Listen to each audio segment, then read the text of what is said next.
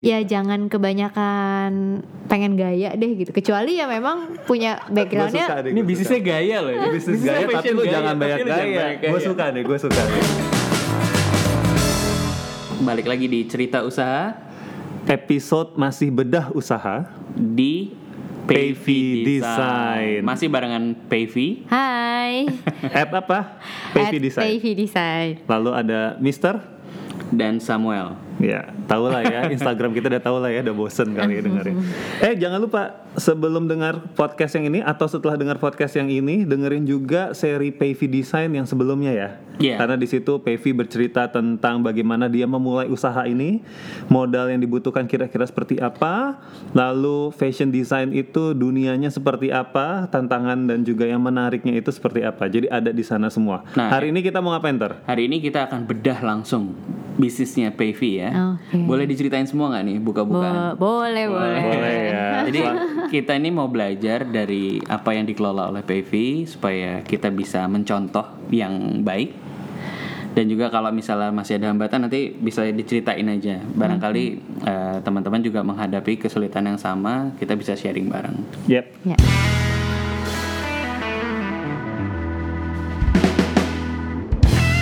Mulai dari pemasaran mungkin ya. oke ya. Kan tadi udah banyak diceritain di awal tadi. Awalnya dari mulut ke mulut, dari teman ke teman. Selan- Tunggu tunggu, sebelum ke situ eh, ter supaya teman-teman yang dengar ini dapat konteksnya ya. Oke. Jadi yang dijual sama PV ini produknya adalah apa, P? adalah baju spesifik itu wedding gown, baju pengantin berarti ya, terus baju pesta, terus udah dua itu yang spesifik eh, pesta atau hanya untuk per- kebaya hanya untuk perempuan. untuk perempuan Ini yang aja. perempuan. Range harga produk lo. Range harga ya kalau gaun pesta itu mulai dari 8 juta. Kalau untuk gaun pengantin mulai dari 30 juta. Oh. Jadi yang paling murah 8 juta. Eh, tapi Untung gua nggak jadi ngambil tadi. gua udah mau bungkus aja ya kan. Iya, jadi mau nikah boleh siap-siap. Oh bisa. iya. Oke, jadi supaya teman-teman tahu nih, ini kita Iya, ngomongin iya, iya. pemasaran untuk produk-produk Iya. yang harganya segitu loh. Nah, gimana, P? Nah, sebenarnya kalau untuk kelas kalau boleh aku bilang kan kelasnya em, premium gitu ya. Jadi kita memang harus em, sharp gitu. Pem- Pemasaran nggak boleh terlalu luas. Memang kita tahu apa yang kita kerjain. Kalau aku sendiri sih lebih ke saat ini yang benar-benar kita jalanin jualan itu memang em, cuma apa marketing secara online nih. Jadi sosial media, sosial media itu Di at Payvi Design. ya at Payvi Design Instagram. Dan selebihnya memang lebih banyak word of mouth gitu. Jadi kalau dibilang klien aku misalnya dari 10, 7 itu based on reference. Hmm. Jadi bener-bener mungkin yang new itu cuma 3 dari 10 itu. Cara cara prom aktif promosinya gimana sih di channel Di ini memang kalau dari perjalanan aku kan tadi kurang lebih 8 tahun ya. Itu eh, zaman berubah sekali gitu. Kalau zaman s- berubah tapi em, kalau sekarang bener-bener kita tuh harus kuat moto sih. Jadi gue dari desainer sekarang dipaksa harus belajar harus rajin moto, harus pinter moto karena orang itu ngomongin orang Indonesia, orang Indonesia itu sukanya visual, suka apa yang dilihat mata gitu. Jadi ini di Instagramnya semua yang motoin dari timnya PV ya? Sebagian besar ada satu dua kali kita tuh em, campaign, jadi itu pakai fotografer. Oh, Gitu. oke. Jadi ini sekarang di Instagramnya gue lagi ngepo ini ada 14,1 ribu, 14.100 ya kurang lebih followersnya. Nah ini ngegrownya kalau boleh share gitu gimana caranya? Em, iya itu kayak lu rajin-rajin moto, harus rajin-rajin konsisten ngupload. Konsisten tuh berarti setiap kapan sih harusnya? setiap ada project atau setiap Atau hari? setiap hari? Sebenarnya idealnya boleh setiap ha- kalau setiap hari kadang stoknya kan nggak ter itu itu aja. Eh, eh, jadi gue kadang maintain pokoknya minimal dua hari sekali. Sa- eh, idealnya sih harusnya sehari sekali. Cuma ketika gue tahu stoknya lagi sedikit, gue agak perlambat jadi dua hari sekali, dua hari sekali. Tapi yang pasti lu harus tetap hidup, tetap biarkan itu tuh ada kehidupan intinya Hmm. sosial media lu itu. Oke. Nah, eh, dan instastory penting banget. Orang sekarang kepo kan dia Iya. even em, dulu-dulu gue tuh anggap ini profesional banget Hmm. tapi makin ke sini orang tuh somehow suka kepengen tahu ini orangnya tuh kayak apa sih ini Oh, orang tuh si siapa Pavy-nya. sih iya Oh. Pavy tuh siapa sih gitu kayak hangoutnya apa sih gitu jadi Hmm. sedikit-sedikit lu boleh kasih sneak peek kehidupan pribadi lu sih kalau menurut gua yang lu memang Jadi PV design izinkan ini, untuk lu share ya Jadi Oke. PV design ini juga eh, eh, akun pribadi lo. Bukan. Eh, f- from the first ini campur tapi makin ke sini karena semakin profesional gue pisahin akun Nah, pribadi oke. gue tapi ya balik lagi tuh kan berkembang terus ya jadi waktu itu gue merasa ini perlu profesional terus eh, semakin ke sini orang semakin kepo dan suka kehidupan eh, pribadi sedikit sedikit gue masukin tapi memang ya Hmm. Ini aja sih gitu kayak sekali sekali tentang anak gue lah foto Hmm. mungkin Kalau seminggu kita sekali nanti masuk mungkin nggak? dua minggu Ini sekali kehidupan pribadi atau profesional? Oh. ini affair nggak bisa nanti kita harus Ah, masuk di instastorynya ya. Iya, nanti kita terakhir foto untuk instastory, Iya, oke? yes. Tadi gue mau live sih, cuma gue Oh, grogi, iya. deg-degan. Jangan kalau live nanti eh, pelanggan lu tahu. Bahaya. Bahaya. Oke, terus eh, mau tahu dari Instagram itu berapa banyak yang menghasilkan customer atau ini hanya sebagai display untuk meningkatkan lo punya legitimas legitimation, legitimasi. Nah, itu yang gue bilang. Em, jadi Instagram itu sebenarnya kalau orang bilang penting nggak penting, penting tapi nggak penting gitu. Kalau dibilang dia Hmm. itu menghasilkan klien em, ragu-ragu, tapi tanpa itu pun mungkin klien nggak jadi datang, ngerti nggak? see. Sama Karena kan reference nih misalnya orang bilang, eh lu coba aja bikin di PV. Siapa sih dia gitu? Balik la- mereka akan balik ke, Ke Instagram, Instagram. lu, mereka akan lihat ini Iya. siapa, lu bikin bajunya siapa. Jadi kayak ntar kalau misalnya ada orang yang gue post ternyata mereka kenal gitu kayak, Oh. oh, dia ini nih, oh biasa tambah baru. semangat tuh. Oh. gitu. ini gue lihat eh, websitenya juga belum aktif banget ya. Mm-mm. Memang nggak banyak orang Lari ke website. lari ke website. Nah, balik lagi website juga backup juga sih gitu dan em, mungkin ya faktor nomor satu eh, gue juga agak gap Hmm. Kita ngomongin di belakang nanti. Oke ngomong ya belakang, gitu. Tapi memang eh, awal mulanya itu memang gue dibantu sih. Terus terang ini suami gue yang backup semua. Hmm. Jadi kayak eh, zaman dulu belum musim Instagram pun kan musimnya Facebook tuh. Iya. nah suami gue tuh yang dia pertama kali upload, upload semuanya. pionir deh dia rajin uploadin, up, eh, Nggak salah masukin- milih suami lah ya. Nggak Heeh. salah. dia masukin keywordsnya jadi kayak ya dari situ awal mulanya tuh gitu Oke, nah jadi sekarang kalau bisa dibilang ujung tombak untuk salesnya masih di referral ya.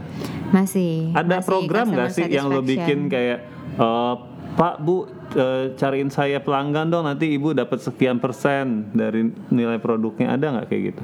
nah karena balik lagi kita ngomonginnya market premium ya jadi promo-promo itu biasanya nggak terlalu mempan kayak Hmm. lu bilang eh bawa satu klien diskon segini gitu mereka lebih fokus ke gue dapat produk apa nih gitu mereka lebih Oh. concern di sana dibanding sekedar harga Oke. walaupun ujung-ujungnya nggak ada orang yang nggak sensitif harga sih lu Hmm, kasih agak murahan semua orang seneng tapi Hmm. eh, itu bukan nomor satu gitu Oke, jadi biasanya apa eh, kompeten- kompensasi yang lo kasih ke customer untuk eh, referralnya dia? Em, so far sih mm, kalau dibilang bentuk itu nggak ada cuma maintain relationship iya gitu kayak Caranya? kita kirim maksudnya em, ngobrol terus kayak misalnya dia itu rayain Natal ya kita kirimin kue Natal misalnya Jangan rayain Natal kita kirimin ketupat Lebaran, gitu. Iya. kebalik, kebalik. ya kan? Iya, terus iya. kayak ya bener-bener kayak persa- jadi gue kan karena custom gitu cukup kenal ya sama klien jadi ketika dia punya anak ya lu selamatin lu dan ini tulus sih sebenarnya ya bukan Iya, karena iya. lu expect something juga tapi memang karena lu seiring berjalannya proses bikin baju kan dari meeting terus lu fitting pertama fitting kedua Ada fitting ketiga lu sering kedekatan. ketemu kan dia kadang suka dia juga kadang ya. care sama anak lu jadi Iya, waktu iya, dia punya anak ya lu juga jadi kayak eh gimana nyusuinnya bisa nggak ada yang oke. bi- bisa gue bantu selama nggak ini gitu. selama 8 tahun ini eh, customer yang loyal banyak. Loyal Banyak. nih tapi bukan berarti dia beli gaun pengantin dua kali ya. Kalau itu kan agak Enggak kan kan ada Saking juga kalau- loyalnya pengen Saking nikah loyal, lagi. pengen nikah lagi gitu demi ya. demi bikin itu, baju. itu bukan doanya Pevi kan? Bukan, bukan, bukan. kan? ada yang bikin gaun se- sebulan dua kali atau setahun berapa kali Iya. gitu. Em, ada sih rata-rata jadi Gaun gue pengantin setahun dua kali. Gaun pesta Oh, saya. gaun pesta. ada aja jadi memang walaupun gue kan sebenarnya fokusnya kan pengantin sama keluarga pengantin kan yang which is sebenarnya mereka tuh nggak nggak bakalan ya jarang-jarang lah deh nikahin setahun dua kali tiga kali. Cuma ya nanti mereka bikin baju pesta lah gitu. Atau kadang kayak ya udah ngenalin si tantenya ini. Jadi gue tuh kadang kliennya lingkarannya dia dia juga gitu ini nanti si tante ini punya sepupu punya besan besannya ngawinin lagi ini ini ini gitu jadi kayak Referensi kenal muter-muter. semua Keluarga besar ya. Eh, eh, keluarganya dia dia lagi Jadi carilah klien yang punya keluarga besar teman-teman. Iya, Jadi, jadi- cek dulu. Kalau ditanya keluarga lo berapa? ya cuma dua. Nggak, jangan. oh iya, nggak usah, nggak usah. tapi bener loh kadang gue suka sedih ya tante udah anak ketiga abis ini abis nih tante nih klien gue gitu Ternyata dia punya anak lagi. Tapi masih nungguin nanti 17 tahun, 18 tahun kemudian. iya. Oke, terus ada rencana untuk ekspansi nggak sih?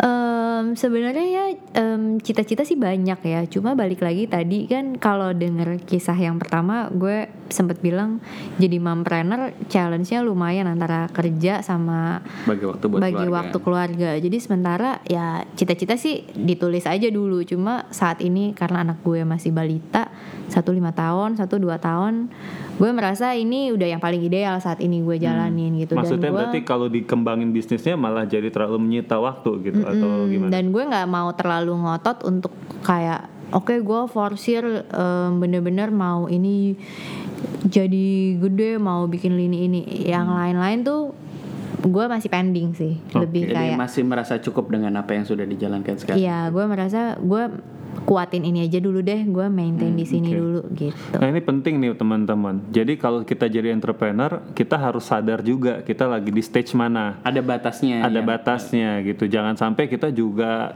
ngoyo tapi lupa apa yang harus dikorbankan kalau misalnya kita ngoyo. Karena tadi sebelum jalan dalam perjalanan ke sini ya, gue sempat ngobrol sama Samuel juga Oh, iya. mengenai kebahagiaan. Cerita mister namanya. Bukan cerita usaha. juga cerita usaha. Jadi eh, sebenarnya kan kita kita semua ngejalanin usaha masing-masing ya. Jadi sampai titik di mana sih eh, batas yang dicari itu apa? Iya, gitu. Nah kalau tadi kan eh, Mbak Pevi juga udah bilang kalau ya saat ini di level ini sudah cukup gitu ya. Cuman bukan berarti di lain waktu nanti ber- eh, dengan berkembangnya anak-anak punya target baru, goals baru, mimpi baru. Nah gitu. Sah-sah aja. Sah-sah aja. aja. Sah-sah aja. Tapi kalau Pevi sendiri sebenarnya setiap tahun ya itu men- menetapkan target revenue nggak? Oh, tetap harus bergerak berdasarkan target. Kenapa? Em, supaya kita tahu, eh, walaupun maksudnya gini ya kayak saya merasa ini cukup buat saya jalanin, tapi kita nggak boleh stay di tempat gitu. Harus tetap punya progres, harus tetap kasih yang lebih baik lagi, yang lebih baik lagi gitu. Ya. Makanya kita eh, selalu bergerak berdasarkan target gitu. Walaupun target itu nggak selalu misalnya eh, hari ini 5 tahun depan harus 10 atau harus harus 20 nggak gitu. Nah, gitu. gimana cara nentuin ya kalau di Setting- industri ini? settingnya Setting tahun- targetnya setting gimana? targetnya tuh tiap tahun atau atau tiap bulan? tiap bulan? Mungkin Tiap tahun. tiap tahun harus perkembangan berapa persen atau Nah, gimana? itu gimana Tiap cara tahun. netepinnya? Em, biasanya saya ngelihat juga dari jumlah karyawan gitu. Jadi kadang kan misalnya baru pertama kali buka karyawannya satu, terus nanti nambah em, ada tukang payat satu, Hmm. terus nambah tukang jahit dua, tukang payatnya satu, dan seterusnya ya. Maksudnya ada pattern seperti Sekarang itu. udah berapa? Em, sekarang ada 10 orang, tukang jahitnya tiga, sisanya finishing itu ada bisa payet, eh, som Total dan tiga. Eh total, Eh, total 10. 10. Total Jadi, termasuk ya. PV atau di luar PV? di luar PV. Di luar PV. Oke. Nah, jadi ya itu salah satunya dikaliin juga dengan kemampuan. Kan kita kan tahu kan satu tukang jahit itu bisa bikin berapa baju sih. Ah, kapasitas ya. Eh, eh, kita sesuaikan antara kapasitas, terus antara em, juga tetap pasang target. Misalnya kita growing tuh setiap tahun misalnya ada tambahan satu karyawan. Oke, berarti tahun Harus depan kita eh, eh, tambahin targetnya berdasarkan penambahan karyawannya itu. Kalau sekarang sebulan eh, estimate berapa gaun atau berapa Berapa produk yang berapa produk yang tercipta dari 10 pegawai itu? Nah, kalau misalnya wedding eh kalau custom ini kan sebenarnya kita tuh juga dikondisikan itu berdasarkan high season, low season orang wedding, Iya. orang nikah. Jadi ada bulan-bulan ini kayak akhir tahun nih ber ber ber ber, ber itu biasanya termasuk bulan rame. Oh bulan rame nih ya. Oh berarti Heeh, bagus ya kalau nikah hujan. berber ini bagus nih Heeh, kayaknya kan nih. musim, Musim hujan. hujan. Musim hujan Dingin, ya. saya. Dingin ya. Iya. Oh. Apa Jadi ini apa sih? bagusnya gue berber Sekarang aja ya. langsung. Langsung aja nih ya. Iya. Oke. oke. Khusus buat Semi gue sponsornya. nah, ya gitu. Jadi Boleh sponsorin pasangannya dulu nggak? Cari pasangannya dulu maksudnya. wedding gown plus pengantennya, Pengantennya. jangan bajunya doang ya. Jangan manekinnya. Tapi jangan sewa ya. Kawin kontrak. Oke. Iya oke balik lagi tadi. Nah ya jadi quantity kalau quantity itu jadi gue kalau lebih pasang target lebih ke dealnya sih. Ter. Jadi Deal kayak misalnya value-nya apa? bukan Eh, revenue. eh, jadi kan gini mereka datang misalnya nih eh, si A mau nikah dia ngedeal tahun eh bulan Oktober nih kan sekarang Hmm. misalnya pakainya nanti bulan Maret gitu. Oh. Nah jadi gue nggak hitung pas pakainya, jadi gue nggak terlalu concern di Iya, iya. berapa yang gue keluar, eh berapa yang gue keluarin di bulan itu. Gue lebih target itu untuk kayak berapa yang deal di bulan itu. Ah. Tapi Karena kan kadang-kadang timeline kalau, kadang-kadang kalau gue ya misalnya di usaha gue sendiri kan misalnya nih di gue selalu ngawas eh, gue selalu ngecek di pembukuan di setiap minggu ya kan ada empat minggu nih minggu pertama aman oke biasa. Terus minggu kedua terus begitu udah minggu kedua lewat tapi target belum tercapai kan kasak kusuk nih biasanya. Misalnya ngejar penjualan ngasih promo apa apa segala macam. Nah lo gimana sih memanage itu? Apalagi tadi gaun itu kan punya season ya. Dan lo harus punya eh, cadangan operasional untuk gaji pegawai lo yang 10 orang tadi kan. Ketika sepi kan lo pasti lo waduh mikir juga nih gimana nih Ya itulah yang gue Nah, itu alami gimana? Hmm. jantungan ya, setiap minggu ketiga udah mulai 8, dakdikduk 8 gitu. tahun masih deg-degan juga Hmm, selalu karena gak ada yang pasti di dalam bisnis ini Nah, gitu betul. ya. Nah, lo yang mau jadi entrepreneur mikir-mikir. nggak nakut nggak nakut nakutin cuman kan kita perlu ngulik strateginya nih Harus apalagi kuat tadi kita ngomongin sama uh, pemasarannya hanya Referral. hanya referral yang aktif juga lewat Instagram aja nah itu gimana sih ngejar target bulanan untuk memenuhi minimal operasional kan Jadi pertama kalau gue gue harus ha- pelajarin dulu high season, peak season, eh peak season, low Iya. season ya dong ya. Hmm. Jadi kalau udah high season biasanya gue agak lebih tenang karena bahkan ada banyak pelunasan. Pelunasan itu Jadi- ketika hari H atau ketika deal atau Ketika 50-50. 50-50. Jadi lu pertama kali datang lu 50% DP. Nah, pas lu mau ambil baju biasanya pelunasan. Sorry, gua cut di sini dulu. 50% DP sebenarnya itu ha- hanya untuk harga bahan pokoknya aja atau lu sebenarnya udah dapat untung dari 50% itu? udahlah saya ini produk oh, dulu biar dia jawab dong, ya kan? Iya, kurang lebih sih harusnya 50% itu sudah menutup ya. Sudah tutup Nah, ya. idealnya. Nah maksud gue gini, karena kan karyawan kan harus dibayar kan, nah Iya. kan dibayarnya kan berarti di luar dari harga pokok Iya. barang ini. Nah, tapi ya memang balik lagi karena lu ada high, ada low gitu. Jadi sometimes harus tuh bisa nabung ada iya, yang emang lu harus ada musim nutup- ngeluarin duit ada gali season- lobang nutup lobang juga ibaratnya Hmm. gitu. Ada bulan-bulan lu tuh mesti eh, extra effort di situ. Ada bulan tertentu nggak sih yang emang Boleh dalam tauin ini? Hmm. defisit di low seasonnya? Em, defisit. Dan ketika itu terjadi nggak nggak harus defisit sih sebenarnya, cuman tipis lah. Cuman ketika ketika low season itu kan harusnya bisa lebih eh, kreatif lagi ya, artinya bikin produk yang lebih murah atau Lebih gampang keluar gampang ya? keluar gitu. gue nggak tahu ya gue boleh share ini atau enggak ya cuma eh Oh, ini rahasia perusahaan. enggak juga tapi salah satu yang gue pelajari lu memang usaha lu harus kuat-kuat berdoa juga ya Oh gitu iya, Iya. ya iya itu Itu pasti. pasti. Jadi pasti. jadi memang Nggak banyak usaha juga harus kuat berdoa sih. Iya, jadi banyak hal-hal gaib tuh yang gue alami ya memang Tuhan tolong juga. Jadi misalnya kayak lu, aduh gila nih udah pasti banget nih bulan ini gue nggak sanggup bayar nih ya gitu. Hmm. Bisa tiba-tiba tuh ada orang lunasin duluan gitu. Misalnya nih Oktober nih dia pakai Desember tiba-tiba dia lunasin gue gitu. Iya. Nah ini kalau ngomong yang gaib ya. Kalau ngomong secara teknis sih memang lu harus eh, udah siap-siap, lu udah harus prepare. Jadi misalnya lu dapet duit bulan ini tuh gede, lu udah tahu nih lu bakal ada low season nanti di depan Hmm. lu bener-bener harus putar otak ini jangan dipakai lu Ya. memang udah Yang harus penting secure gaji nih. pegawai ya. iya kalau gue prinsipnya nomor satu gaji pegawai Sewa tempat sini?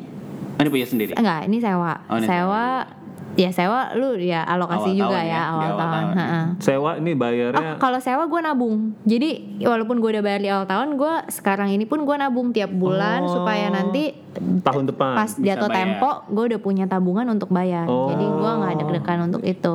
Bagus nih taktik. Tadi sempat ngobrol offline. Tadinya ada di Jakarta Selatan ya, terus kemudian pindah ke Alam Sutra. Bisa Iya. diceritain sedikit tuh. Itu kan bener, pasti bener. pindah dari sana ke sini kliennya Klien berubah banget gimana kan. tuh? Hmm. Berubah banget sih. Memang Dan orang-orang yang lama belum tentu balik lagi ke sini kan pasti. ya marketnya memang eh, agak beda ya. Namanya ngomongin Jakarta Selatan yang ng- ngomongnya juga campur-campur tuh ya. Oh gitu. Oh iya iya. Sama em, lu pindah ke pinggiran Jakarta gitu. Cuma ya Tapi memang alam sutra loh, elite. Tetap pakai bahasa Tetap Inggris. no. Oke. eh, elit di pinggiran ya. Iya. ya jadi em, ya pertama sih memang namanya lu loyal customer pasti ada sih jadi yang Tetap nyari ya. eh, eh, namanya udah cocok pasti ada tapi memang lu tetap butuh effort untuk bangun market yang baru di sini Berapa lama di Jakarta Selatan baru pindah ke Alam Sutra? Berapa tahun di sini? Em, di sana kurang lebih empat tahun empat Jadi tahun udah setengah tahun. dari usaha itu dijalankan di Jakarta Selatan. udah Itu ya nggak sayang customernya hilang gitu atau eh, Atau nggak buka hilang? cabang aja sih? Hah. Untuk menggrab market sana kan lebih kalau dilihat di- secara demografik eh, orang-orang Jakarta Selatan jauh lebih ini Lebih ya. sering nikah. lebih se- lebih sesuai sama produknya ya. Iya. Iya Gimana? betul sih itu memang cita-cita awal kita waktu itu pilih Hmm. tempat di sana karena ya memang kayaknya secara market lebih oke tapi Hmm. once kan balik lagi ya gue berkeluarga gue jalanin ini sambil sama-sama fokus ngurus anak itu nggak visible gue eh, ba- karena kan ini custom ya jadi otomatis butuh banget Hmm. Butuh kehadiran lo gue nya ya, mas. Jadi masih ada ketergantungan di lu as a person ya. Mm-mm. Karena kan Butuh desainnya untuk desain, desain dia, taste-nya taste-nya dia. Untuk konsultasi. Jadi Iya, klien iya. itu tuh butuh banget ketemu gue. Kadang kayak sebenarnya gue udah nggak ngapa-ngapain lagi sih. Cuma kayaknya dia pengen aja lihat hidung gue di hadir di Oh. acaranya untuk kayak memastikan bajunya oke. Padahal Iya. baju udah nggak ada apa-apa. Ya, Gitu. Jadi karena- emang jadi emang ada satu hal yang dikorbankan ya ketika pindah itu. Betul. Ya, tapi tadi balik lagi karena nature bisnisnya sebenarnya building relationship kan Iya sama sih. Si PV-nya custom ini. PV-nya gitu. loh. Nah, ini kan jadi salah satu di- dibilang bisa jadi satu challenge ya. Iya. Bahwa ketika bisnisnya ketergantungan dengan satu sosok, itu kan bisa jadi mem- menghambat kita punya scalability kalau bahasa keren ya. Saya anak selatan jadi agak nyampur-nyampur ya Iya. ngomongnya. Yang suka nikah Ya. Ups. Dibalikin. Pinter ya dia. Iya. kan eh, FWI? FPWI ya oke. Ya jadi itu kan ada ada masalah scalability kan. Sekarang kan berarti yang tercover dengan karyawan itu kalau kita ngomong produksi nih sekarang masuk ke produksi itu adalah yang finishingnya ya itu itu untuk meningkatkan kapasitas. Nah ini ada rencana nggak ke depan untuk bagaimana cara menduplikat PV yang lain Ya artinya punya tenaga desain desain. khusus. Cita-cita sih selalu ada ya, tapi balik lagi yang tadi gue bilang itu gue tuh suka banget ketemu orang. Nah Hmm. itu sendiri jadi dari kadang gue suka ngobrol sama suami kan dia bilang, eh ya kamu ini aja eh, mulai hire designer, Iya. mulai mulai bikin model bisnis yang agak beda dari ini gitu. Karena ya balik lagi itu kan tadi istilahnya apa? Hmm. Enggak. Yang keren banget itu. Oh nggak scalable. Ah ya yang itu. Nah, ini kan yang yang brand yang dikembangkan adalah brand diri, Brand bukan diri. brandnya. Nah, artinya betul. brand fashionnya, tapi brand pribadi kan. Sebenarnya cita-cita ke arah sana untuk bikin sebuah brand yang lo tahu kayak mungkin klinik kecantikan RH gitu Iya. kan maksudnya lu Siapa pun dokternya. iya tapi lu go to Punya RH brand. sebenarnya Ah. cita-cita seperti itu ada tapi karena gue sendiri suka ketemu Hmm. orang jadi gue sen- masih maju mundur maju mundur Oh, gitu. cantik Tapi, ya. tapi masih ada Masih maju mundur cantik. masih ada pikiran gini gak sih ketika eh, punya satu desainer ya. Mm-mm. Once dia besar, artinya dia sudah di develop sama PV, terus dia juga nanganin klien, terus dia pergi, dia bikin brand sendiri. Nah itu dalam industri ini seperti apa sih? Tahu gambarannya gak sih? Nah, karena gue akhirnya udah jalanin ini agak lama ya, gue nggak terlalu takut lagi dengan Hmm. Karena orang trust sama brand. Ah, maksudnya brand pribadi atau gimana? bukan terasa brand ya, tapi lebih kayak gue meras gue cukup memvalue diri gue lu mau pergi silahkan tapi lu nggak bisa duplikat apa yang udah gue bangun It, it's not that simple Hmm, Berarti kan gitu berarti bisnisnya akan gampang diduplikasi dong. Artinya eh, cepat me- mendelegasikan pekerjaan kalau gitu. Kalau ke- ke- keyakinannya Mbak Pevi seperti itu. Nah kebalik justru eh, gini ya gue semoga ini menjelaskan gambaran ya Heeh. Eh, kalau dulu kan waktu gue pertama kali buka orang-orang kan kayak wah ini tukang jahitnya Sebastian Gunawan nih keren Hmm. Eh, bajak gitu ini tukang jahitnya si ini nih pokoknya ya Iya, iya. one of a kind lah desainernya tapi ternyata begitu pindah pun Beda. iya dan ternyata lu nggak dapetin Sebastian Gunawan pindah ke tempat lu gitu lu tetap harus Ya, eh ini lagi tetap lagi-lagi taste-nya ada di pemilik brand gitu. Ah, ah, jadi gue tuh ngal- ngalamin yang namanya maksudnya selama gue di industri ini pun gue udah banyak denger misalnya sih ini wah ini jebol desa lu pindah semua diambil desainer baru ini Hmm. diambil itu tapi udah tuh begitu aja lewat gitu yang ini mah tetap jalan, Jalan. dia toh hire orang lagi dia mulai Hmm. lagi gitu memang lu akan mengalami sedikit masa sulit pasti ya goyang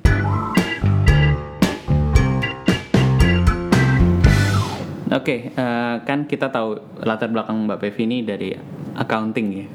Nah, gimana sih ngelola keuangannya? Hmm, betul. Bisnis sendiri dengan expertise accounting tuh punya sudut pandang yang beda. Ya, apalagi tadi tipe tipe bisnisnya adalah bukan yang setiap bulan itu pasti ada Nah. deal gitu kan. Mungkin bisa dicontoh sama teman-teman yang dengar nanti. Ya, Iya. dicontoh sama saya juga sih tepatnya. Saya juga mau belajar nih, ter. Ya. Iya, sebenarnya label accounting agak berat ya. Cuma saya merasa itu ternyata jadi bekal saya juga buat jalanin bisnis ini lebih rasional gitu. Kayak misalnya Tuh, fashion. yang punya latar belakang accounting akhirnya bisnis nggak rugi. Iya. Karena ilmunya Apa? kepake. Kayak lebih rasional jadi. Iya, betul Oke, lanjut, sekali. Mbak Uci. Heeh. Karena kalau fashion designer itu rata-rata em, show off-nya tinggi. Jadi wah, pengen nunjukin siapa dirinya. Ujung-ujungnya bikin koleksi, bikin koleksi. Bergaya elit juga ya. Iya, lifestyle-nya langsung berubah semua. Itu Nggak- harus gak sih? jalan nggak nginjek bumi lagi gitu. oh gitu, kan. bisa terbang. Heeh. Nah, oh, kalau nanti kita kasih lihat fotonya. Pevi ini orangnya bagaimana? The best lah. Iya, terus jadi ya kalau saya sendiri karena memang mulai ini dari nol, nggak ada startup modal, nggak ada injection apa-apa, benar-benar harus pinter-pinter kelola uang. Jadi uang yang masuk ya pakai pertama untuk kebutuhan klien. Jadi untuk tadi kan karyawan, operasional dan lain-lain, terus utamain klien dulu gitu. Kalau memang benar-benar ada lebih ya, memang itu koleksi, bikin koleksi, bikin portfolio itu Kole- eh, koleksi itu bisa dijelaskan sedikit nggak sih Iya, buat teman-teman yang nggak tahu? Oh, nah itu, itu, buat dijual atau Atau buat, koleksi aja, kayak koleksi Hmm. perangko kalau gua. Iya, karena bisnis custom ini kan gampang-gampang susah ya. Kayak kita tuh modalnya gambar, orang ketemu terus kita nggak gambar. Jadi em, ibaratnya jual kertas, orang kan nggak nggak segampang itu mau beli dengan harga yang mahal, nggak ada pajangan, nggak ada apa-apa. Jadi sedikit-sedikit sebenarnya itu perlu investment yang perlu lu nyicil, lu bikin sebenarnya baju bikinan lu kayak apa sih? Karena kan lu udah bikin diambil orang ya. Jadi di toko lu tuh nggak pernah ada barang sebenarnya. Ah, Oke, tapi bisa dijual juga. Boleh, sebenarnya boleh. Tapi harus di custom lagi ya. Tapi artinya. ujung-ujungnya orang akan pilih gue custom lagi, tapi Ah, yang kayak gitu. dari Hmm. yang di di showroomnya ini ada yang ini nggak yang tadi? Ada, ini memang campuran nih antara Yang yang, gue bikin, Koleksi Nah, sama antara yang gue bikin punya orang. sendiri, sama belakangan gue mulai pintar nggak nggak mulai pintar juga karena mulai tren, lu namanya tuh custom rent. Jadi setelah mereka bikin, mereka balikin lagi. Buat disewain. Sebenarnya banyak orang bikin untuk disewain atau ya kayak gue, gue gue ambil lagi untuk sampel, untuk contoh. Tapi lo buyback nggak? Nah karena dari awal gue tawarinnya custom rent, jadi harganya itu pun udah Beda. didiskon. Hmm. Oh, tapi sebenarnya ketika dia membeli sudah menutupi semua kan? Tetep lu sudah ada margin yang Ah, aman. Tunggu, tadi soal keuangan lagi nih. Iya. Mm-mm. Gue pengen dapat bayangan. Jadi bentuk pembukuan lo tuh ada apa aja? Apakah ada laporan laba rugi atau seribet itu nggak sih kayak yang kita pelajarin di kuliah gitu? enggak Kalau di retail kan gue harus gitu ya. Jadi Iya. sebulan omsetnya berapa, barang keluar berapa, stok Hmm. opnam gimana. Gue pengen tahu nih di industri ini kayak gimana sih. Kalau industri ini sebenarnya harus masuk arus kasnya nggak gede harus, Cuman keluar masuk aja. iya Cuman dihitung keluar sama masuk sama eh, operasional gitu. ya. iya arus kasnya kan sekali sekali Oh, jadi iya. lu kayak deal mungkin lu seminggu sekali atau seminggu dua kali Hmm. gitu kan terus lu gajian jadi sebenarnya nggak terlalu banyak malah dulu dulu sempet waktu zaman zaman gue transisi punya anak itu gue bener-bener lost nggak punya pembukuan tuh Terus jadi yang diambil untuk kehidupan berapa persen sih dari total margin bersih? eh, Kehidupan maksudnya gimana ter? Iya kehidupan pribadinya diambil semua. Oh untuk- atau bukan mungkin pertanyaannya lo lo menggaji diri lo sendiri atau Eh, ngambil. hmm, sementara sih gue nggak ada spesifik untuk gue berapa Oh, jadi masih ngambil sesukanya. Eh, belum belum. lebih malah gue itu eh, ditanggung suami gue nggak bercanda Oh iya. iya. Jadi, eh, oh jadi ini syaratnya cari suami dulu, woi. Bercanda. Enggak jadi memang eh, ya karena gue memang kebetulan saat ini nggak punya kebutuhan basic yang gue perlu ambil gue banyakan memang taruh Dibalik- lagi aja di dibalikin terus, usaha ini diputerin terus. Oke. Jadi untuk Jadi gaji dari- karyawan, bahan baku, habis itu diputerin jadi modal lagi. Iya Jadi tidak diambil sama sekali ya. tapi ya ada lah gue cheating misalnya gue habis deal oh oke gue ajak anak gue pergi makan or beli mainan Wah, cuma gitu. makan sih cuman berapa? Oh iya. Enggak, bukan beli- bukan beli makan, beli restoran. Jangan Bisa jadi, salah. bisa beli gerobaknya beli gerobak, gerobak juga mahal. Gerobak mahal juga, 5 juta gerobak. Oke, jadi kalau keuangan maksudnya dari cerita PV adalah kadang-kadang kita nggak usah juga buat ini jadi ribet banget gitu ya. betul Pokoknya yang penting tercatat, Heeh, tapi catat itu harus catat itu Oh iya harus. penting ya. Harus. Karena Nah, kan kita nggak tahu. Rekeningnya dipisahin nggak? rekening ini rekening usaha sih bisa, Bisa, Tapi masih ya, atas nama pribadi. tapi nah, atas nama pribadi Ada apps khusus yang lo pakai untuk mencatat atau simply Excel aja? enggak Excel aja Pakai Excel aja. Oke, Terus karena kemudian anak zaman sekarang kuliah itu banyak gue temuin Excel itu nggak pernah pakai ter. nggak bisa pakai Excel Nggak bisa pakai Excel. apps. saking Iya, appsnya mudah saking apps banget banget gitu. heeh.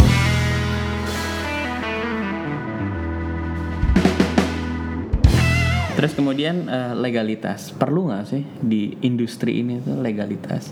nah karena gue bisnisnya bener-bener personal sebenarnya legalitas perlu nggak perlu sih Ada ada kalanya perlu ketika apa? Eh, Dan lo punya nggak? gue nggak gue masih nempel sama suami jadi bener-bener dia yang urus pajak dan lain-lain dia yang urusin dia bayar tapi tanpa jadi bukan sebagai badan usaha jadi bener-bener sebagai Income usaha ya? sambilan aja gitu usaha Oke. Heeh, Oh usaha jadi ini belum PT ya? belum belum Belum PT. Nah, kalau kalau belum PT gini karyawan gimana? Karyawan maksudnya Berarti dia eh, maksudnya karyawan itu dapat gaji ya hanya sebagai nggak ada status karyawan dong sebenarnya kan? Kayak staf rumah tangga kayak biasa. staff Iya, aja gitu ya kayak kayak asisten rumah tangga gitu ya kalau kita hire ya jadi kenanya kalau kita ngomong sedikit ke pajak nih ya berarti mereka itu kenanya hanya di pajak penghasilan ya Nah itu yang gue juga nggak tahu ya mereka bayar pajak atau Hmm, enggak. Karena nanti- secara dari gue pun gue nggak ada bayarin mereka pajak. Oh nggak ada potong bukti potong pajaknya juga ya Enggak, ada, karena Nggak kan ada karena bukan badan usaha ya oke kayak ini menarik ya Ter. kita bahas ya sama Mbak Dewi nih akan bahas sama Mbak Dewi Mbak Dewi tentang Mbak khusus Dewi tentang pajak perpajakan yang lebih tahu. Oke, that's good. Tadi mau tahu juga nih bisnis model sekarang. Kan Hmm. tadi satu mendesain, kedua mengcreate produknya, lalu ada juga menyewakan atau eh, apa tadi istilahnya menjual Renting. kembali ya? Renting. Eh, renting Custom sama Custom rent. custom rent itu boleh dijelasin lagi nggak? Gimana sih? Jadi f- ibaratnya tuh revenue streamnya dari mana aja? Ada nggak orang yang desainin doang, tapi nggak usah buat produknya? nggak ada. Nggak ada. Jadi memang gue sebenarnya istilahnya masih sama, masih jualan barang sih. Jualan barang, oke. Jadi bedanya lu ambil bawa pulang bajunya atau lu balikin lagi ke gue. Itu oh, doang. oke. Kalau dibalikin, habis itu itu bisa jadi duit lagi. Eh, ke depannya harapannya begitu karena sekarang bisnis sewa kan lagi ngetren kan. Hmm. Cuma memang ya untuk jalani sebuah bisnis sewa lu harus punya stoknya yang sangat banyak Oke, bajunya. banyak ukuran Kalau nggak salah Hmm, Pevi juga udah warna, masukin ya ke ke satu marketplace tentang sewain. Iya betul di situ saya tapi sistemnya bener-bener hanya taruh barang mereka udah punya satu sistem yang bagus nanti mereka akan kirim report setiap bulan jadi gitu. nggak ikut di proses penju- pe- penyewaan Nggak, ya? kita nggak tahu apa-apa Oke, terus kemudian mengenai desain, kan sekarang tuh banyak banget ya, khususnya yang desainer atau artis, seniman yang kebanyakan tergerus oleh ada misalnya Pinterest gitu. Mbak, saya punya desain kayak gini atau mungkin desainnya Pevi sendiri di kan banyak di posting di Instagram terus dipakai orang di dibikin di orang lain yang lebih murah. Iya. Pernah nggak sih ngalamin hal-hal yang kayak gitu? Nah, itu juga berubah seiring perkembangan zaman. Zaman dulu gue pertama kali baru mulai, em, semua orang simpen foto, nggak ada yang upload-upload foto, nggak kayak. Iya. eh-eh. Kayak sekarang semuanya bisa tapi ya. seiring berjalannya waktu semua ditunjukin semua dipublish lu makin kasih lihat detail lu makin keren orang makin tertarik bikin baju di lu gitu dan balik lagi ngomongin ini kan seni ngomongin mata ngomongin tangan jadi eh, nggak ada keraguan sih lu mau bawa baju foto gue ke mana eh sedikit sombong ya tanda kutip tapi gue yakin lu nggak bisa. bisa duplikat Sama sama, pasti, gitu Oke. sama juga ketika orang datang ke kita ya bawa foto baju orang lain gitu Hmm. Itu kejadian itu sering. Artinya orang custom kas- orang yang mau custom saya mau model seperti ini. sering mau sering seperti ini. sering Oke. sering Dan banyak itu nggak apa-apa buat lo. buat gue nggak masalah karena kadang kalau karena kan gue balik lagi yang tadi gue bilang gue tuh jualannya gambar ya jadi Hmm. Gue bener-bener gambarin dan banyak orang tuh nggak visual dengan sketch banyak orang nggak Oh, bisa nggak bisa bayangin. membayangkan sketch gitu Oke. makanya ujung-ujungnya apalagi kalau yang modelnya tante-tante gitu mereka Hmm. lebih nggak kebayang lagi gue malah nggak apa-apa lu coba kasih lihat gue deh yang lu suka tuh kayak apa sih gitu jadi gue malah punya gambaran Oke. nanti Jadi gue prosesnya kasih setelah orang ngasih referensi baru lo bikinin secara visual sketch gitu. Atau lo bikin 3D sketch emang? Gak, gak, gak, gak. Gue ngobrol dulu, ngobrol, tahu dia sukanya kayak apa Hmm. gitu. Ntar gue coba gambar. Kalau oke ya udah, tapi ada beberapa klien yang memang begitu sulit. Maksudnya dia nggak bisa lihat gambar. Gue mulai keluarin uh, apa yang gue gambar, gue coba cariin fotonya, kurang Ya, lebih Pinterestnya. Kayak tante nih kira-kira ini uh, pitanya begini loh, ini kira-kira roknya nih begini. Hmm. Mix and matchnya ya. Iya, kalau ini tangannya gitu, kira-kira suka nggak? Suka gitu. dukanya nih pengen Iya. tahu banget kan eh, apalagi yang namanya custom itu super banget rempong ya. Gue sendiri menjalani industri interior design juga sebenarnya gue punya interior design. Itu even udah digambarin 3D-nya, udah hampir jadi dikomplain. Dirubah lagi semua. Hmm, itu ada nggak kejadian? gimana? kejadian? Terus eh, secara manage-nya gimana sih? Manage Oh. hati maupun secara uang kan itu juga Iya, proses yang panjang. Iya. Lo harus mengerjakan pegawai lo lagi, ada waktu yang bertambah lagi, ya. Hmm. cost yang bertambah lagi itu gimana pengalamannya? Banyak sih, ah, ya banyak Nggak ya usah ada sebutin aja. nama customernya nggak usah, nggak usah. Fotonya perlu deh, nggak bercanda. Fotonya ditaruh di Instagram. Oke. Enggak. gimana? Jadi ya namanya em, begini pasti ada sih. Apalagi kan kita jualannya kan dari barang nggak ada sama beda. Kalau kita ke mall, lu tinggal ambil Iya, barangnya barang udah ada. udah jadi. Eh, eh, ini tuh kok begini ternyata tapi balik lagi gue itu lebih fokus ke customer satisfaction jadi gue akan sacrifice apa pun yang penting dia find uh, at the end happy Penjinak gitu. customer. Penjinak customer. Iya. Tapi ada cerita lucu nggak? karena gue kan nge- karena ngebayangin ini adalah Penasaran. wedding ya jadi pasti mereka tuh selain Punya mikirin ekspektasi tinggi banget kan. iya jadi pa- apalagi cewek itu pasti kecampur sama faktor emosional ini anak saya loh yang mau merit anak pertama saya eh, laki-laki wah, yang datang itu semua orang relasi bisnis keluarga saya dari luar negeri semua datang nah itu sebenarnya ada faktor-faktor seperti itu yang Oh. memang campur aduk di emosinya dia gitu That's why tadi dibilang eh, Pevi bilang kan emang psikolog. Psikolog ya. Psikolog wannabe nih, psikolog lapangan. Eh, penjinak bener. iya, tapi ada cerita yang paling lucu angry atau customer gitu. Eh, angry customer yang bukan Angry Bird ya. angry customer yang akhirnya eh, punya ya bisa berhasil diapakan gitu. Ya, tapi ada nggak cerita, Cerita lucu, lucu, ya. atau cerita yang paling lu inget selama 8 tahun jalanin ini? lucu ya lucu sih gue baru belakang belakang ini eh, kita gue mulai punya istilah klien gue itu adalah em, yang bisa membuat sesuatu yang eh lu harus bisa menjadikan sesuatu yang mustahil itu jadi tidak mustahil gitu jadi kayak klien gue itu menuntut gue seperti itu Oke. Secara teknik maksudnya. secara ya jadi dalam misalnya hal apa? Dalam hal kecepatan kerja atau dalam hal Enggak dalam soal desain, dalam soal misalnya nih ya gini. Em, kalian mungkin tahu nggak ya model baju mermaid gitu yang pas badan Oh. semuanya gitu ya. Terus badannya bukan mermaid tapi Pakai. Badannya hipo. Baju badan badan hipo parah banget. Enggak bercanda. Oke. Enggak ya. Jadi misalnya eh ya atau enggak yang lain deh ya. Misalnya untuk satu baju itu kain itu harus pakai 3 meter misalnya untuk desain yang dia mau. Pergilah kita ke toko bahan, orang toko bahan udah bilang, "Em, ya ini bahan eh, udah habis nggak ada lagi, cuma ada 3 meter. Terus dia kayak, saya suka banget bahan itu, saya nggak mau tahu. Pokoknya itu eh, buat kita berdua. Tapi saya maunya full, nggak boleh ada yang kurang, nggak boleh dipotong-potong. Bahan udah nggak ada, eh, baju perlu segitu, tapi dia pokoknya nggak mau tahu. Lu pokoknya harus bisa itu mesti jadi dua baju yang which is butuhnya 6 meter kan gua nggak mau tahu caranya gimana itu bisa jadi dua bisa jadi full bisa jadi rata gitu dan at the end bajunya jadi juga Oh, sesuai iya. kayak Tapi minim-minim gitu. mm, ya puter otak sih Puter ujung-ujungnya Pokoknya kita Iya. kayak eh, kerja keras ya kayak gitu-gitu jadi bener-bener Iya. yang eh, aneh-aneh kadang kayak saya nggak suka ya eh, yang payet-payet yang mengkilap-mengkilap semuanya polos aja ntar gitu fitting mana payetnya kok nggak ada nggak ada yang mengkilap gitu kayak ini salah ngomong apa salah kita, dengar Kita gitu. bisa kasih saran soal itu.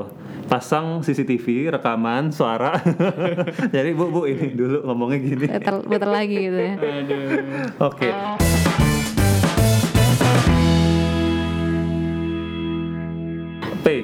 kalau menurut pengalaman Pevi untuk teman-teman yang mau atau sedang berada di dunia ini, industri ini gitu ya. Atau mau masuk. atau mau masuk ke industri ini, tiga hal yang harus mereka perhatikan supaya mereka bisa survive dan bisa juga lebih baik. yang pertama pastinya harus suka dulu ya Oke. Ba- dan suka ini dalam arti eh, saya nggak tahu ya tapi menurut saya saat ini tuh bener-bener lagi tren banget dan orang merasa keren gitu. Jadi kalian harus bener-bener tahu yang ini tuh kalian mau masuk karena kerennya atau karena sukanya gitu. Oh, jangan oke. sampai karena kerennya gitu. Karena setelah kalian jalanin ini nggak ada keren-kerennya gitu. Maksudnya Ini ya keringat dan darah ya. Eh, eh, kayak ketemu tante-tante harus humble. Maksudnya ketemu Ah. klien tuh bukan hal yang ngomongin ego gitu. Kadang Iya. kalau misalnya ngomongin ego mah udah dari kapan tau lo nggak suka? Balikin aja duit. Eh, ini gue balikin duit gitu loh. Ngerti nggak? That simple iya, sebenarnya iya, gitu. Iya. lo udah nggak perlu jalanin lagi gitu kan. Tapi namanya ngomong bisnis long lasting kan nggak bisa ngomong gitu iya, dong lu nggak suka lu balikin tante nggak suka desain saya ya udah saya balikin aja balikin baju saya gitu Wow. banyak yang seperti itu Oh, gitu ada, loh ada ya. Heeh. Nah, Itu terus pertama, kedua. Yang pertama, yang kedua em, mungkin itu ya logika ya. Jadi maksudnya em, ya jangan kebanyakan pengen gaya deh gitu. Kecuali ya memang punya backgroundnya. deh, Ini bisnisnya gaya loh. ini. bisnis gaya tapi lu gaya, jangan banyak gaya. banyak Gue suka deh, gue suka deh. Iya, iya. Iya, kecuali kalau memang lu punya stok eh, orang tuanya eh, pabrik ini ya, maksudnya lu punya stok duit yang nggak ada habisnya, yang nggak ada serinya, is oke lu bergaya terus nggak apa-apa gitu. Lu bikin koleksi spring summer, ntar bikin lagi winter, bikin lagi apa semua gitu Ini yang kan. di sini musim hujan kemarau. Itu aja nggak jelas kapan.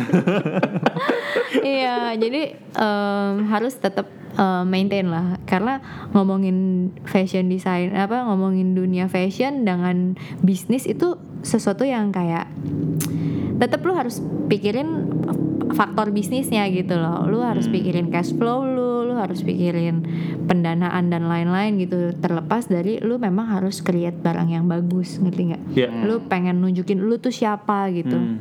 Perlu gitu, tapi lu harus manage juga dengan kondisi lu gitu. Oke, nice. Ketiga, Ketiga, em, bikin baju dan sebagainya harus tetap rajin kali ya Rajin ya? rajin ya, Jadi ini bukan bisnis keren-kerenan, bukan bisnis leha-leha ya. iya Hmm, Karena nggak ada juga sih bisnis leha-leha.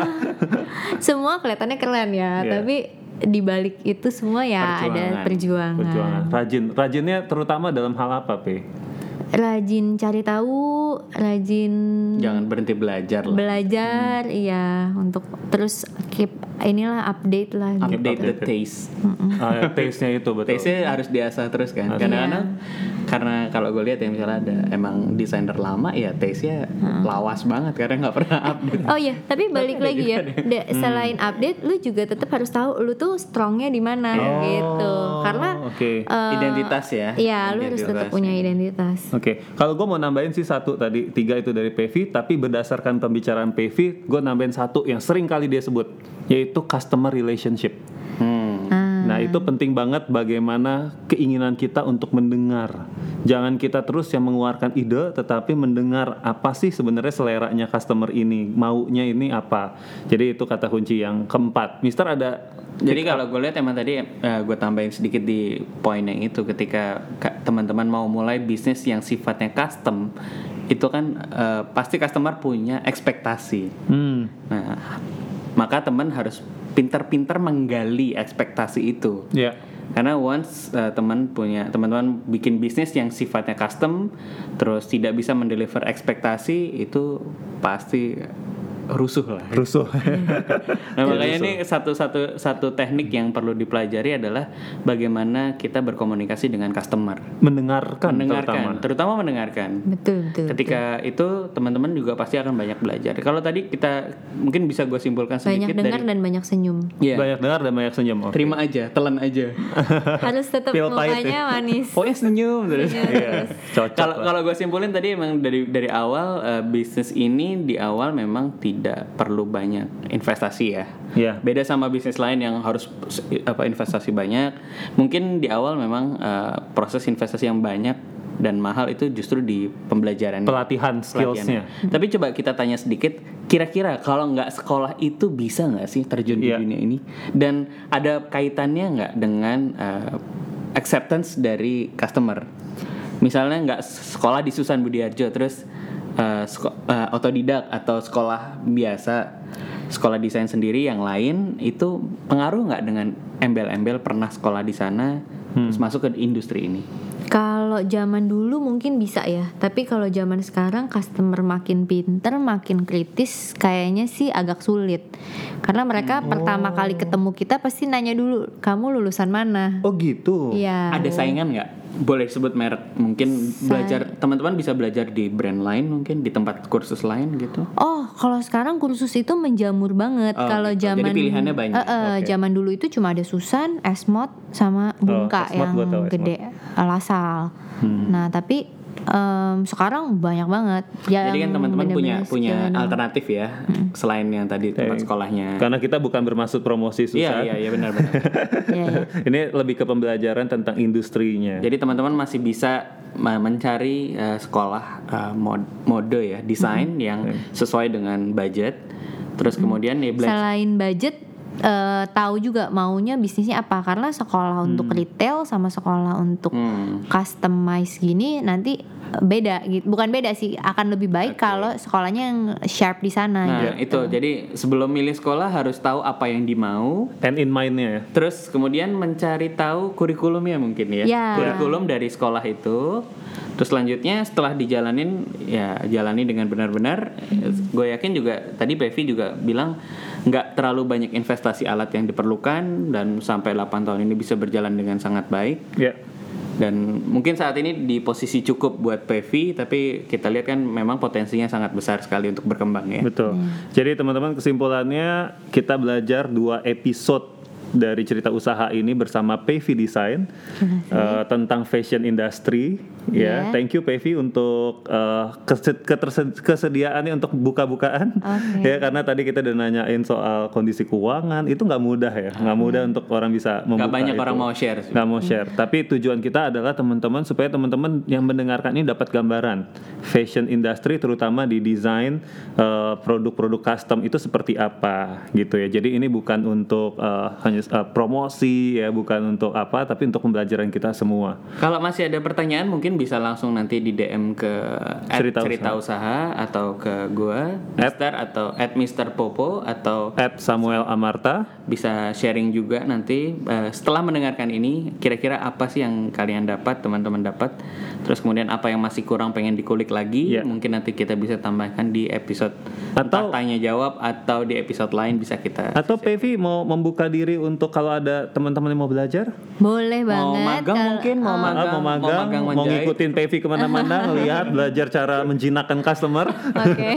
membuka diri, kalau membuka diri mungkin kita bisa bilang. boleh, gitu. boleh. Jadi Jadi beberapa ke mana? kali memang saya juga terima anak magang, tapi em, ya dengan kondisi yang, maksudnya saya akan bantu sebisanya, tapi nggak kalau misalnya ekspektasinya profesional nanti dapat sertifikat atau apa ya memang kita nggak Ya, keluarin iya. sertifikat. Udah deh Ya, jangan jangan banyak maunya deh. Udah anak magang banyak maunya itu kadang-kadang begitu. tapi kalau ada perlu apa-apa silahkan aja langsung ke Iya. at Payvi Design. Design bisa Iya. DM ke kita ke tim cerita usaha atau ke Payvi Iya, Iya. ya, karena tujuan kita di sini untuk belajar. Belajar. Kalau teman-teman mau kasih customer ke Pevi juga nggak apa-apa sih. Terima kasih. Bonus kita bonus. sharing, Bonus. kita sharing komisi ya Iya, ya, itu bonusnya gitu. Siapa tahu kan ada yang kenal keluarganya siapa gitu.